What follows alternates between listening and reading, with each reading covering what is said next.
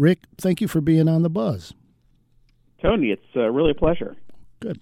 Now, you've been covering the rise of the right movement for quite some time now, and so I'm just going to cut to the chase. Are we in a pre-fascist moment in the United States right now? And in the second part of that, and if so, how did we get here? Yeah. Those are the big ones, right? Yeah. Uh, I mean, I use the word fascism, definitely. I mean, but it's interesting the way you frame it. Are we in a pre-fascist movement, right? Mm. Uh, that's a process. I mean, that's kind of like up to us, right? I mean, we're not a fascist nation, right? We're not. We haven't surrendered our liberties to the state quite yet, but we do have a fascist political party, the Republicans, and I use that very advisedly. You know, that's not a word I would ever use. In fact, I think I was one of the first people to ask in two thousand fifteen whether Trump was a fascist, and I said, no, he's not a fascist, you know, um, because really there's, you know, no attempt to kind of uh, railroad the other political party off the scene. But uh, I think for a lot of different reasons we can talk about, we've kind of passed that, that watershed, you know, and we can talk about the definitions, what that means, why it's important to use the word precisely.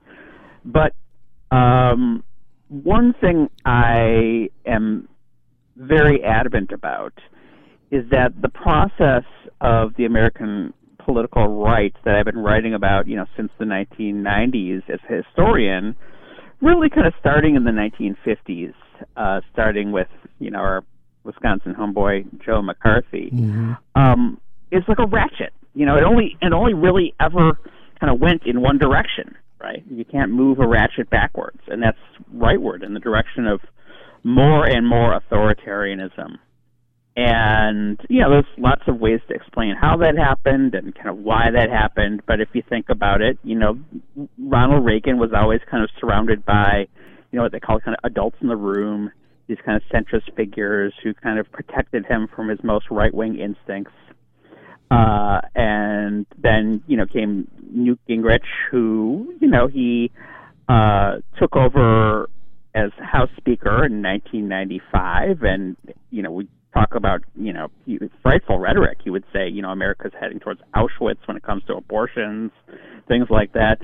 But, you know, he had his movement in the sun, and he was vanquished. You know, it seemed like he'd pushed his His his um, he'd pushed his uh, party too far to the right, you know. And then came George W. Bush, and the striking thing about George W. Bush, and the scary thing about it, and this is kind of a big part of the story too, is how much his authoritarian impulses were accommodated by the media and even the Democratic Party when it came to something like the Iraq War, which was just this absolutely terrible thing. I mean, it was full of deception, you know, and he really did exploit September eleventh, you know, kind of a Reichstag fire kind of way to get his war in Iraq, which was, you know, a really a goal of his.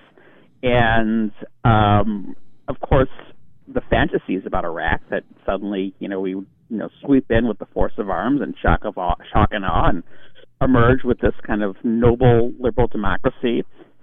You know, right now, um, the Army did this big study in twenty nineteen, and they said the only winner of the Iraq War and uh, was Iran, right? Mm-hmm. So this was a complete failure, right? And he used this to kind of, you know, ride to re-election in twenty-four, two thousand four using absolutely kind of terrifying tactics, lots of um, voter suppression, all that stuff. And, you know, then comes Donald Trump, and uh, the striking thing about Donald Trump is, you know, how easily he's found it uh, getting the rest of the Republican Party that, you know, was so skeptical skeptical of him in twenty fifteen and twenty sixteen to outright surrender to his agenda. And now we're at a point where really conceptually some of the only words that you can use to describe what he's doing to make it make sense are, are German. Words like Führerprinzip, which is this idea that truth, Uh, the law kind of emerges from uh, the being, the person of the leader, right? Which is, mm-hmm. you know, basically what half the Republican Party is saying when they say that, you know, the very idea of holding him accountable for his crimes in the court of law is illegitimate. Right. Now, you wrote back in December uh, twenty twenty-three in an article in In These Times. Uh, it was entitled, uh, We're in an Epidemic of Right-Wing Terror. Won't Someone Tell the Press? And right. uh, you were saying that right-wing political violence accounted for more than ninety percent of all attacks or plots in the first half of twenty twenty. And since twenty twenty, it's gotten worse. Indeed, right. there have been eighteen fatal acts of political terrorism uh, counted since the January sixth attack on the U S Capitol. And with only one of those uh, deaths coming from the, uh, someone who could be described uh, from the left. Right, but, and that was about like this, you know, he, he, he uh, a Democrat shot a reporter who was investigating him for corruption. So it wasn't an ideological attack. Mm-hmm. Okay. Uh, the mainstream media has uh, provided scant coverage of this violence. Why do you think that is? And uh, what role has a media, I guess a mainstream media, played in reporting on the rise of the right in this country? Yeah, that's a very interesting mystery. And um, you would think that they would kind of naturally um, gravitate to this very kind of um, dramatic story, mm-hmm. right? Uh, this right-wing violent rhetoric. I mean, we all remember January sixth, and let's not forget that you know, that had a serious death toll, and a lot of it was suicide. You know, I mean, people who were so disillusioned by these supposed American patriots calling, calling cops, calling, being called traitors, right? Mm-hmm. By people who supposedly were supporting, claimed to be supporting the Constitution. It was so disillusioning, you know, that we had a lot of suicides behind that. So why does, why doesn't the media, for example, So I so just to kind of frame things for folks, if you go to the American Prospect, that's where I have a weekly column. It's a wonderful liberal magazine. Go to prospect dot org, and you can sign up for my column. It's every Wednesday. Uh, just you'll get a splash page, and it'll say, you know, this is not a paywall. Just click here and put in your email if you want my column. Um, tomorrow I have a column about what's going on in Eagle Pass, Texas. Right, you're you're you're a news junkie, Tony. You're you're it's your profession. Uh, well, yeah, now, we we just covered does that. Does that place uh, ring a bell? Yeah, we covered it just uh, right. actually a couple of weeks ago on the show. So we're speaking right. with people. So a couple of weeks ago Texas. Is basically where we get this situation where the governor of Texas says, you know, I'm putting razor wire down in the Rio Grande River. A razor wire, basically wire that acts like a razor blade. Mm-hmm. You know, to get to, because quote unquote these these children and mothers. Starving people who are trying to come into the United States are quote-unquote invaders, right? Mm-hmm. And supposedly, according to the Constitution, as as as, as Governor Abbott puts it, you know, uh, states can defend themselves, and this is according to the Constitution, in in um, in the event of quote-unquote actual invasion. Right. So in other words, hungry people are invading, like it's, you know, Omaha Beach, and the, the, the you know, the kind of, like, you know, like, um, you know, the G Is are storming Normandy or something like that. It's an invasion, right? And the Supreme Court, right, which decides how you interpret the Constitution, said, no, it's not an invasion. Scary enough that, you know, the decision was um, five to four, right? It was one vote away from saying, oh, this is an invasion, right? But, you know, the Supreme Court said, no, you, you cannot do this. You have to listen to what the actual uh, federal government says, which say you can't do this. And, by the way, one of the fascist things about this is it's just it's just a photo op. As a matter of fact, the state, the, the Texas National Guard, by putting this razor wire in the river, is making it harder to keep migrants from coming over the Rio Grande because, you know, the razor wire is, you know, very dangerous for national for, for army people too, right? So he said, I'm I'm going to defy this. I'm going to defy the Supreme Court. You know, how many divisions does the Supreme Court have? And that's probably what you have covered. But what hasn't been covered almost at all in any of the mainstream American media is that these people are beginning to show up in Eagle Pass with their guns and saying, I'm going to help, you know, I'm going to help mm-hmm. Governor Abbott defend against this invasion. You know, we have a possible January sixth situation really today as we speak. And, you know, um, the New York Times had a tiny article about it, you know, one thousand words on page eleven, right? The Washington Post had, had practically nothing. Um, you know, I found, um, you know, you, you, this is the kind of stuff you got to go to alternative media in order to follow. And that's where I found this um, interview with a young woman who said, you know, the... the migrants have had no effect on her life. You know, she's not afraid of them at all. You know, even though if you listen to right-wing media, they're, you know, all terrorists and mm-hmm. criminals. But these people coming to my city with guns, you know, scare the crap out of me. Right. Uh, and so the media doesn't cover this. Why? You know, that's that's that's a very interesting question. I think that it's um, you know, it's kind of a Pandora's box kind of thing. They kind of fear staring into the abyss and, like, actually acknowledging kind of what is happening. You know, I try to get at this in my in my column. I do a series of interviews with people and saying, you know, why isn't the media prepared to meet this movement? And I don't have any good answers yet. I'm mm. still working on this one. Right. Uh, speaking of uh, the media, what what is the role of disinformation in the growth of the fascist movement in the United States? Right. Well, that's huge, too, right? Because if you listen to the right-wing discourse, not just coming from people like, you know, Steve Bannon and Alex Jones, but actual, you know, members of Congress, right? Um, one of the, the, the, the members of the Congress, members of the Senate, uh, who was actually censured by his home state Republican Party, this guy named James Lankford of Oklahoma, he's a Republican who chose to negotiate with Joseph Biden over uh, immigration bill because, you know, Biden is basically appeasing them.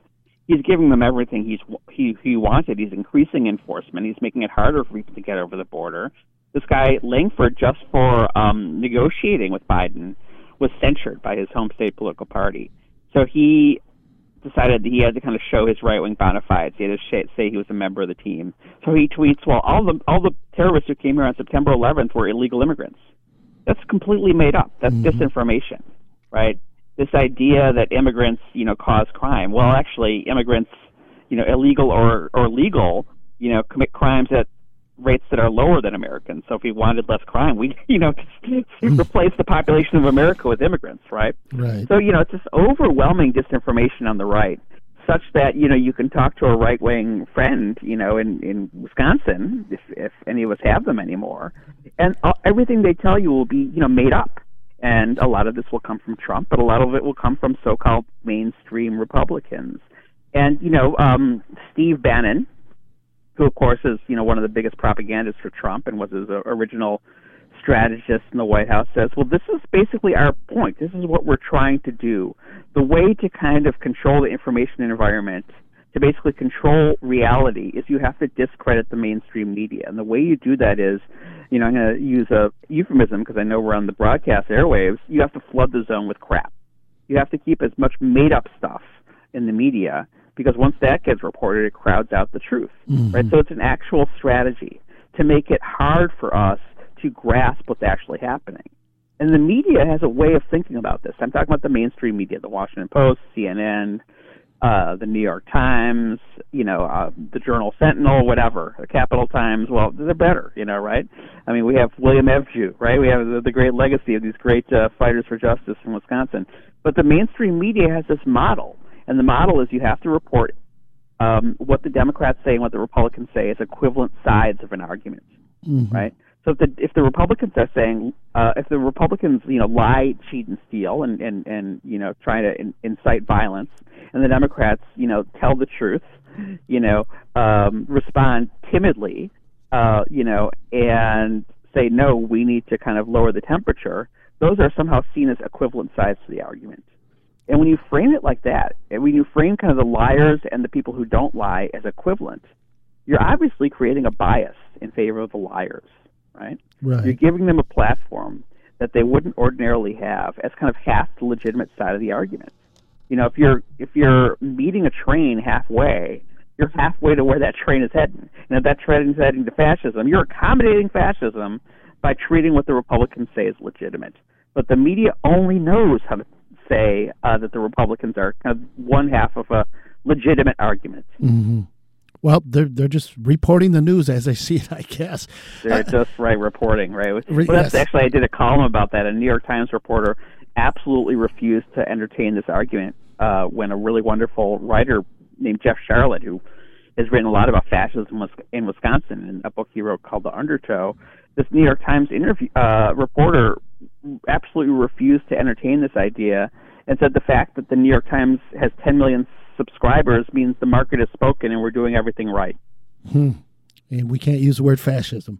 So I'm taking a clue from you. Uh, how do you explain the rise of Trump fascism? Is, you know, is it that he, he's just had a compelling message that uh, resonated with a right. large segment of the American people who feel more and more disenfranchised uh, yeah. from the American I mean, there's a dream? Lot of factors, right? I mean, one is, you know, I mean, the easiest is, you know, um, He lets people indulge their, you know, worst angels of their nature, you know, with the racism, right? I mean, don't forget the first thing he said as a presidential candidate was that Mexico was sending rapists to the United States, mm-hmm. another, you know, quote-unquote invasion, right. right? So that's part of it.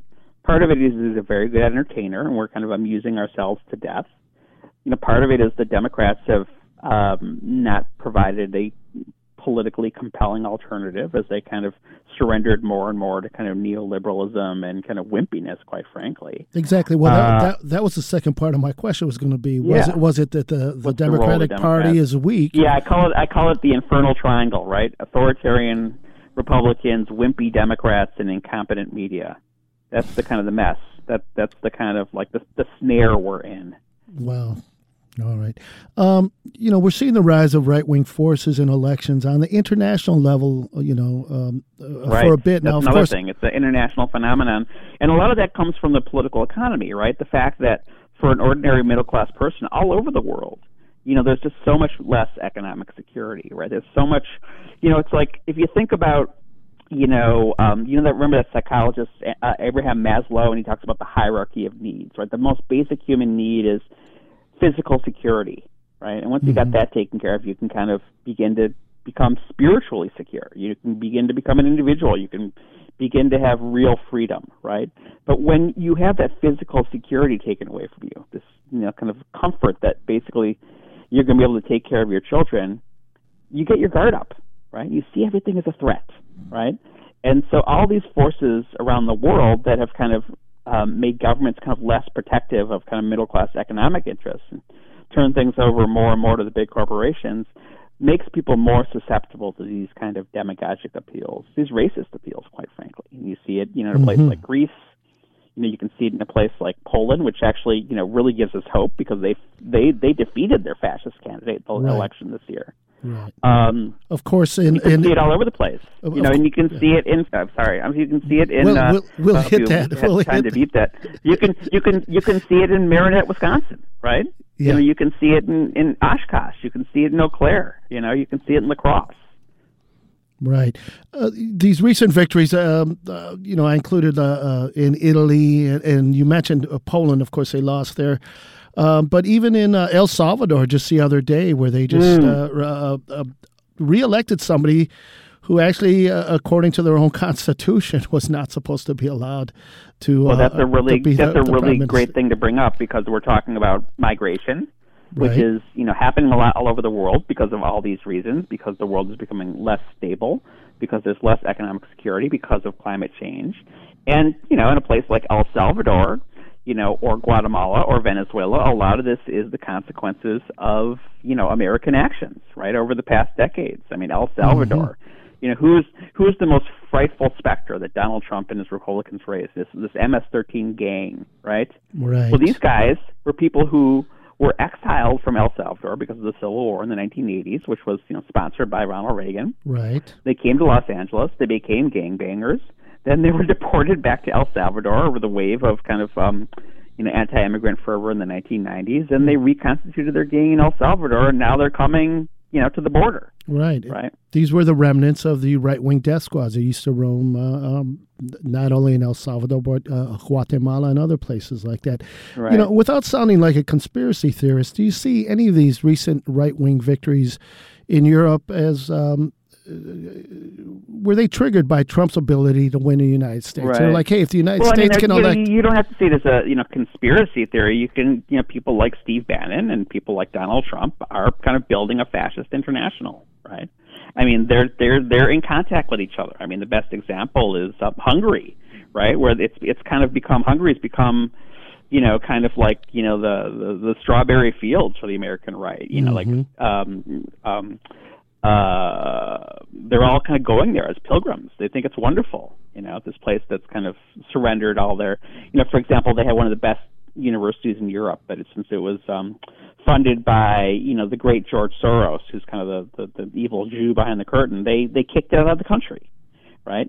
So you have a kind of like these these forces that are doing what, you know, any political actor does who wants to spread their ideas. They're they're organizing, and you know. then people start asking, what do we do? Obviously, they, our answer is organizing, too. I mean, Wisconsin is a great example. Right. You know, I mean, I told you, Tony, I'm a Wisconsin native, so I follow the news very closely. And, you know, the fact that Wisconsin was on the razor's edge, and you guys had, you know, the Supreme Court uh, election, and the good guys won, this is how you do it, mm-hmm. right? They're going to, you know, make it so actually Wisconsin's a democracy, and if they win, if the Democrats win the majority of the votes, they get the majority of the seats in the legislature. And, you know, I follow issues in Wisconsin like, you know, the fact that, you know, the legislature in Madison, the Republican legislature, literally bans counties from outlawing, um, you know, basically um, uh, manure factories, you know, pigs, C O F Os, right? Um, so, you know, be, you know, once once Wisconsin shows, you know, the rest of the country what can happen if you have a mobilized electorate fighting for the values of liberalism, fighting for the values of liberation, you know, against this authoritarian onslaught. And, you know, they fight. They don't fight fair, right? They they they were, you know, im- immediately planning the impeachment, but there was such an uproar, um, they weren't able to get away with it, and mm-hmm. it just shows that, you know, it's there's really no necessity of despair, right? I mean, kind of the squeaky wheel does get the grease, and you know, things can be turned back one county at a time, one state at a time. Right. What effect do you think um, uh, Trump's many uh, uh, criminal trials and um, um, charges are going to have on his chances of uh, becoming, of, of returning to the presidency? And, right. And the second part of that, how do you think the opposition, the Democrats, I guess, in this case, should should attack the Trump candidacy? Yeah. I think that there's kind of two ways of talking about the criminal trials. The one is, you know, the horse race stuff. And, you know, people do polls, and the pollsters say a lot of people will be, in fact, reluctant to vote for Trump if he is convicted. So, you know, but then there's the other part of it, which is that um, the bad guys are delegitimizing the entire judicial system of the United States. And what could be more scary than that, by saying that these courts, you know, these judges, these prosecutors are leg- illegitimate. And by the way, a lot of the reason they say that these these courts and juries are illegitimate is they're going to be in majority African-American places like Washington, or that the prosecutor in Georgia is an African-American. Mm-hmm. So there's a really ugly racial element to this. And, you know, this is where, you know, the institutions, the democratic institutions of the country really just have to hold fast and do their jobs. And th- there's no way out of this that isn't scary, right? Because if Donald Trump, you know, is convicted, you know, you're going to have a lot of people, you know, basically reacting, you know, the way fascists react mm-hmm. when, you know, the institutions of liberalism do their jobs freely and fairly. They're going to attack the institutions, and those attacks could very easily come violently. Mm-hmm. Personally, I, I kind of don't think that, I think they kind of shot their, I don't know if I want to say that on the air, but it's not one of the five words shot. Or six words. Yeah, they they shot their wad on January sixth, and that was it, you know. Um, and that it really is a, a minority of the people in this country. But I that's just my own well, personal thing. It's a minority, thing. But a minority with a gun can be more powerful than a majority without a gun. Right. So th- th- as we're closing down here, uh, how do we counteract the rise of fascism in this country? You know, it's it's really simple. I mean, political participation is, you know, it's a really boring answer, right? But, I mean, Wisconsin shows it, right? I mean, you know, the fact that, you know, there was a mobilized electorate that came out, you know. And, you know, a lot of this is just kind of like, you know, show your face.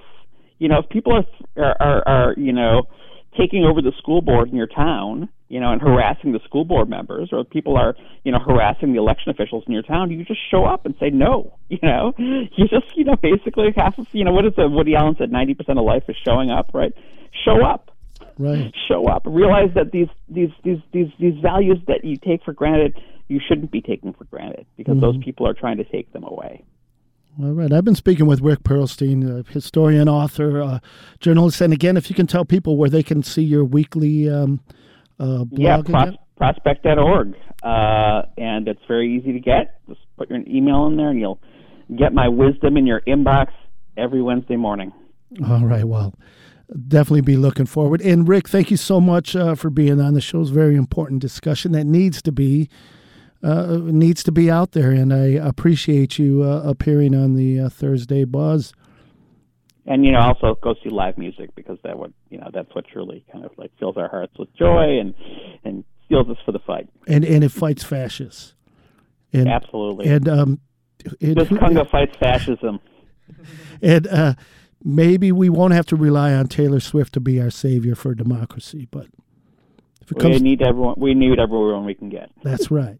Hey, Rick, thanks a lot, and uh, we'll definitely be in touch. Thanks a lot, man. All right.